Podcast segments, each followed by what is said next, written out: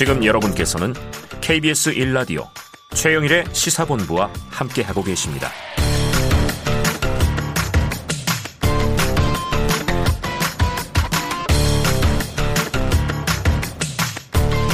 네, 시사본부 매일 이 시간 청취자분들에게 드리는 깜짝 간식 선물이 오늘도 준비되어 있습니다. 오늘의 간식 제가 정말 좋아하는데요. 홈런 맛 과자예요. 홈런 맛 과자 아시겠죠? 자, 이 코너 들으시면서 문자로 의견 보내주시면 청취, 청취자분들에게 홈런 맛 과자 이거 바로 쏘겠습니다. 짧은 문자 50원, 긴 문자 100원이 드는 샵 9730으로 의견 많이 보내주시기를 바라겠습니다. 홈런 맛 과자 맛있어요. 자, 주간 사건 사고 소식을 알아보는 배상훈의 사건 본부 시간입니다. 자, 오늘도 배상훈 프로파일러 함께 합니다. 안녕하십니까? 안녕하세요. 여기서 뵙습니다. 반갑습니다, 네. 박 변호사님. 반갑습니다. 자, 개인적으로 제가 형님이라고 하긴 하는데 오늘은 그렇게 하지는 않겠습니다. 저 웹소설을 했더라고요. 예, 예. 그 제가 다는 못 보고 이제 그 올라왔던 거 인터넷 올라왔던 거 했는데 글을 그렇게 잘 쓰십니까? 소설까지 낼 그건 정도로. 아니고, 네. 그건 아니고요. 네. 예. 근데 이제 사실 프로파일러들은 이제 미제 사건에 대한 아쉬움이 있죠. 그렇죠. 근데 미제 사건이라는 게 공소시효도 지났고 음. 그렇게 되면은 에, 피해자들이 잊혀지는 것이 가장 두렵고 음. 또 범인들이 어디서 활개칠까봐 그래서 이제 그렇게 하나마 피해자를 기억하고 가해자들한테 경고를 주는 의미로 네. 간혹 이렇게 딴짓하는 프로파일러들이 있습니다. 최근에 뭐 이 방송은 아닌데 모 방송에 프로파일러를 다룬 또 드라마가 또 히트를 또 쳤어요. 예, 예, 예. 뭐 그거랑 또 연관성이 있- 있지 않을까 그렇죠. 생각이 드는데 아마 이 웹소설의 주인공이 본인이신가요 혹시? 아 너무 잘생긴 사진이 나와서 예. 거짓말 하시면 안 되는 거 아닙니까?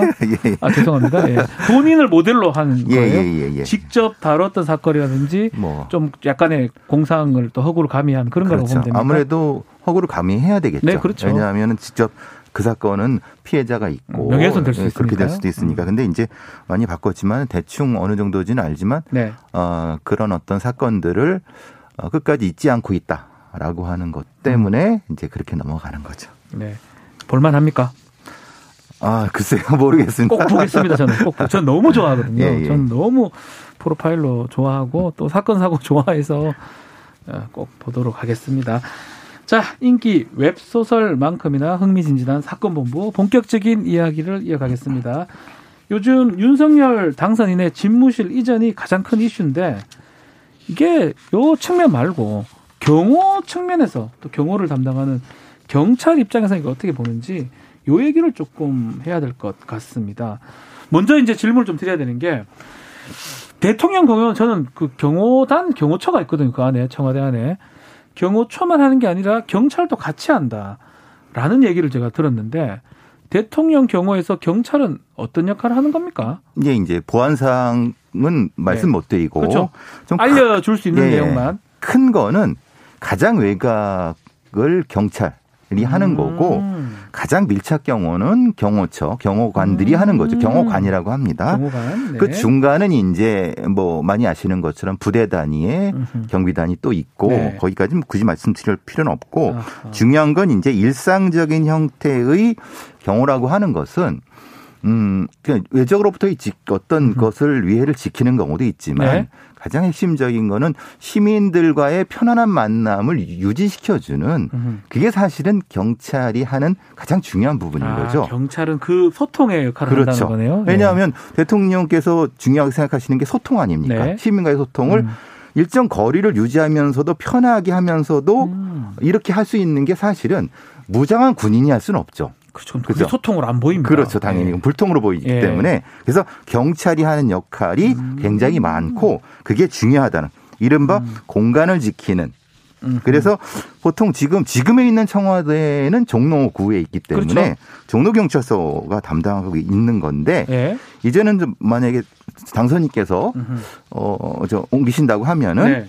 용산 쪽으로 바뀔 가능성이 높습니다. 아 그러면 지금 말씀대로 아주 직근을 보고 경호하는 거는 경화대 청호 경 어, 청와대 경호팀이라면 경호처 경호관들이 어, 경호관들이 거고. 네. 한다면 조금 소통 관련해서 한다면 그 관할 경찰서에서 한다고 봐야 그렇죠. 되겠네요. 그렇게 보시면 됩니다. 예. 그러면 지금 종로 경찰서인데 예.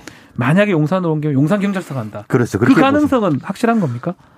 그건 대통령 당선자의 의지죠. 그러니까 문제 가시겠다고 하면은 네. 당연히 그거는 그렇게 갈 수밖에 경- 없는 거죠. 용산 경찰서에서 예, 예, 예, 예. 아 근데 좀, 좀 애매한 부분 이 있긴 해요.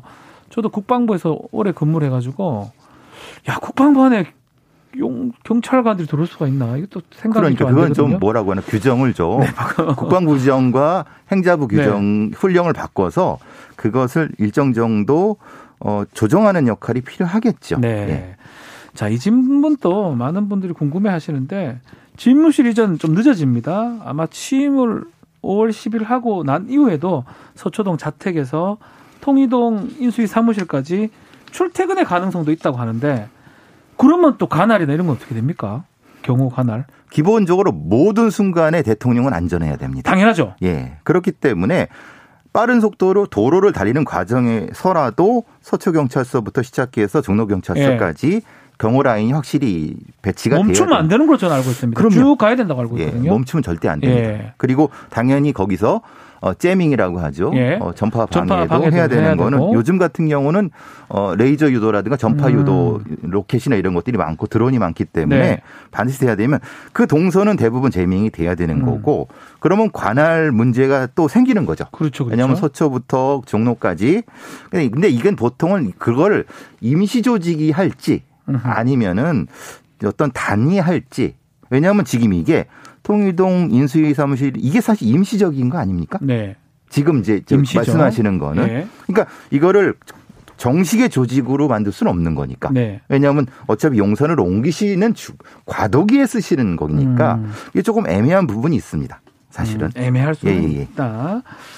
자, 이 결국은 하여튼 어딘지는 그건 좀 지켜봐야 될 부분이 아닌가 생각이 드는데 아마 윤 당선인 또 지금 현재 대통령하고 똑같은 수준으로 어, 경호를 받고 있는 것 같은데 요 경우는 지금 어떻게 되고 있습니까? 뭐 이것도 이제 구체적인 건 보안 네, 사항인데. 보안 사항이니까요. 근데 이제 기본적으로 경찰에서는 서울 경찰에서는 24시간 거의 뭐 촘촘히 저기 관리를 하고 있습니다. 당선인 불편하시지 않게끔 뭐 기본적으로 이동할 때는 모터사이클 경호차가 앞뒤로 다 붙고 있고요.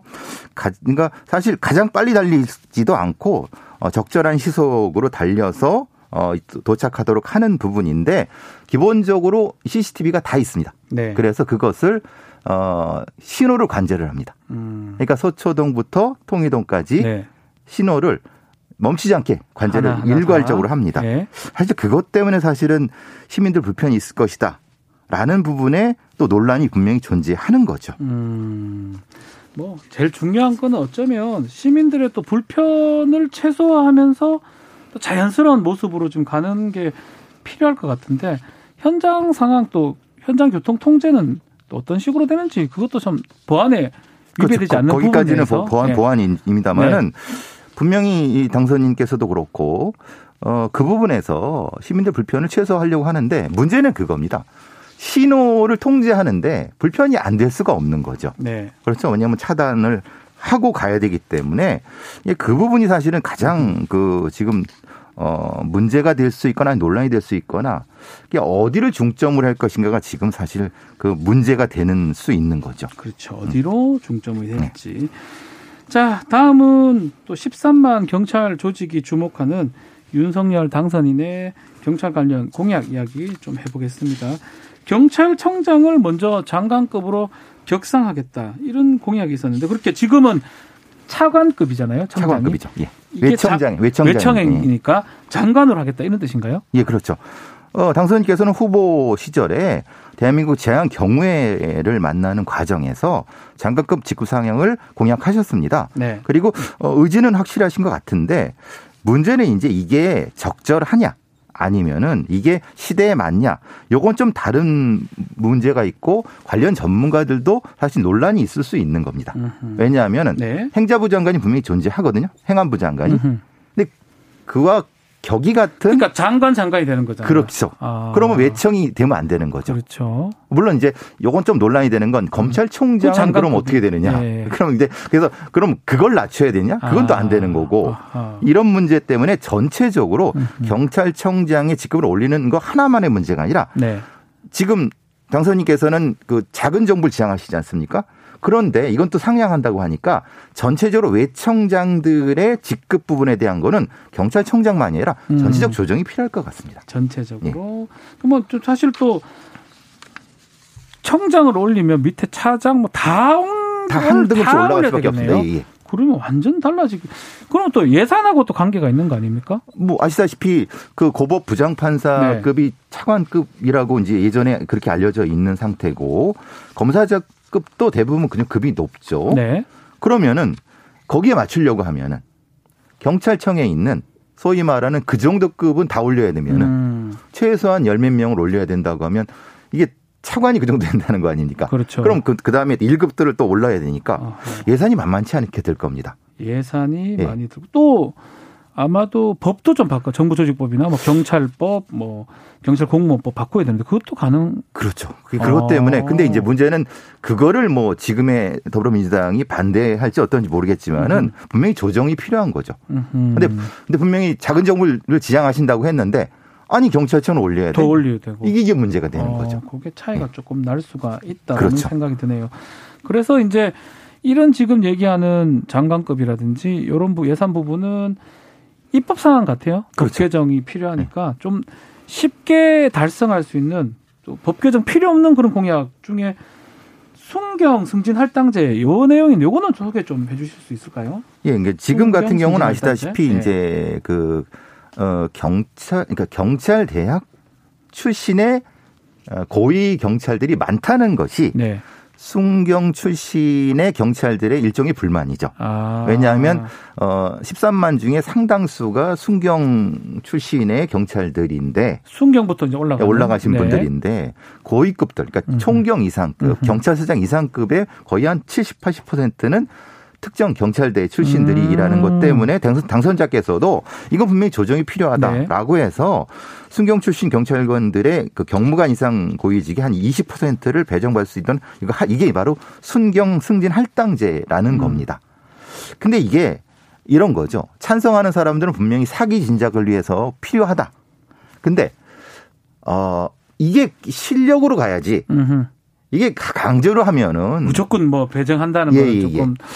그래서 예. 근데 이제 또 다른 문제도 있습니다. 왜냐하면 음. 워낙 하위직 경찰관들의 처우의 문제가 지금 심각한 문제거든요. 네.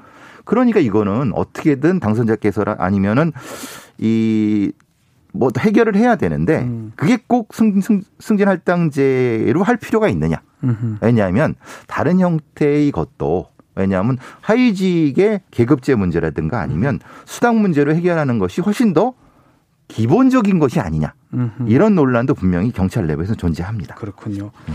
자, 여가부 폐지도 지금 인수위에서 얘기가 나오고 있는데 여경 할당제가 있는 걸로 알고 있는데 이거는 또 어떻게 우리가 봐야 그러니까 됩니까? 노무현 정부 때 5% 10%로 채우려고 네. 했습니다. 그래서 이제 뭐 그때 이제 여가부 얘기도 나온 건데 지금 이제 그 이 집권당이 되는 음흠. 당에서는 네. 사실은 그게 지금 이대남 논쟁도 음. 되면서 이게 할당이 필요하냐. 그러니까 음. 의무적으로 이게 지금은 이제 경찰 남자 경찰과 여자 경찰이 한 4대 1 정도로 뽑고 있거든요. 네. 근데 이게 결국 여경 할당의 문제인데 그게 꼭 필요하느냐에 대한 논란. 좀 더 깊이 나가면 여경 배제론, 여경 혐오론, 여경 역할론. 이게 이제 경찰 내부에서 상당히 심각한 문제가 음. 있거든요. 그래서 이게 이게 여가부 폐지와 연결이 돼 갖고 지금 이제 새로운 정부에서는 어떻게 이걸 결정할 것인가. 네. 흔히 말하는 여가부 폐지와 연결되면서 여경할당제를 없앤다고 하면은 결국은 앞으로는 여경을 아주 소수밖에 뽑지 않는. 음. 그러면 이제 여청이라든가 이런 이런 관련된 사건들, 아동 관련된 사건들은 어떻게 어떤 프로세스를 가질 그렇죠. 것인가. 여, 여, 여, 여성 경찰이 해야 될 것 같은데요. 그렇죠. 예. 이게 다 맥락이 연결되는 거라서 음. 이게 꼭 역영할당제가 어떻게 될 것이는 정부 내부에서도 새 정부 내부에서도 심각 고민을 해봐야 될 것 같습니다. 뭐 집무실 이전도 그렇고 지금 여러 가지 여론 수렴 과정이 필요한 게 있는 것 같아요. 이런 공약들을 뭐 경찰 관련해서 특히 어떤 식으로 진행이 돼야 된다고 봅니까? 충분히 이제 하위직 음. 경찰들의 의견을 충분히 수렴하고 네. 시민들의 의견을 충분히 수렴해서 해야지 그냥 밀어붙이기 하면 이게 안 되죠. 음. 지금은 이제 그렇게 어떤 조짐도 안 되는 상태이기 때문에 네. 활발한 논쟁이 되면서 좀 수렴이 돼야 될 것 같습니다. 알겠습니다. 자, 수렴이 꼭 필요하다고 말씀 주셨습니다. 자, 오늘 말씀 여기까지 듣겠습니다. 감사합니다. 감사합니다. 배상훈 프로파일러와 사건 본부 함께 했습니다. 자, 오늘 간식 받으실 분 저희가 말씀을 드려야 될 것 같습니다. 8385님, 또 9592님, 3288님, 9718님, 7936님, 0558님입니다. 자, 간식 홈런 막 가자 저희가 드리겠습니다. 네, KBS 1라디오 최영일의 시사본부 저는 이번 주 진행을 맡은 변호사 박준이고요. 오늘 준비한 소식은 여기까지입니다. 내일 낮 12시 20분에 저는 다시 찾아뵙겠습니다. 감사합니다.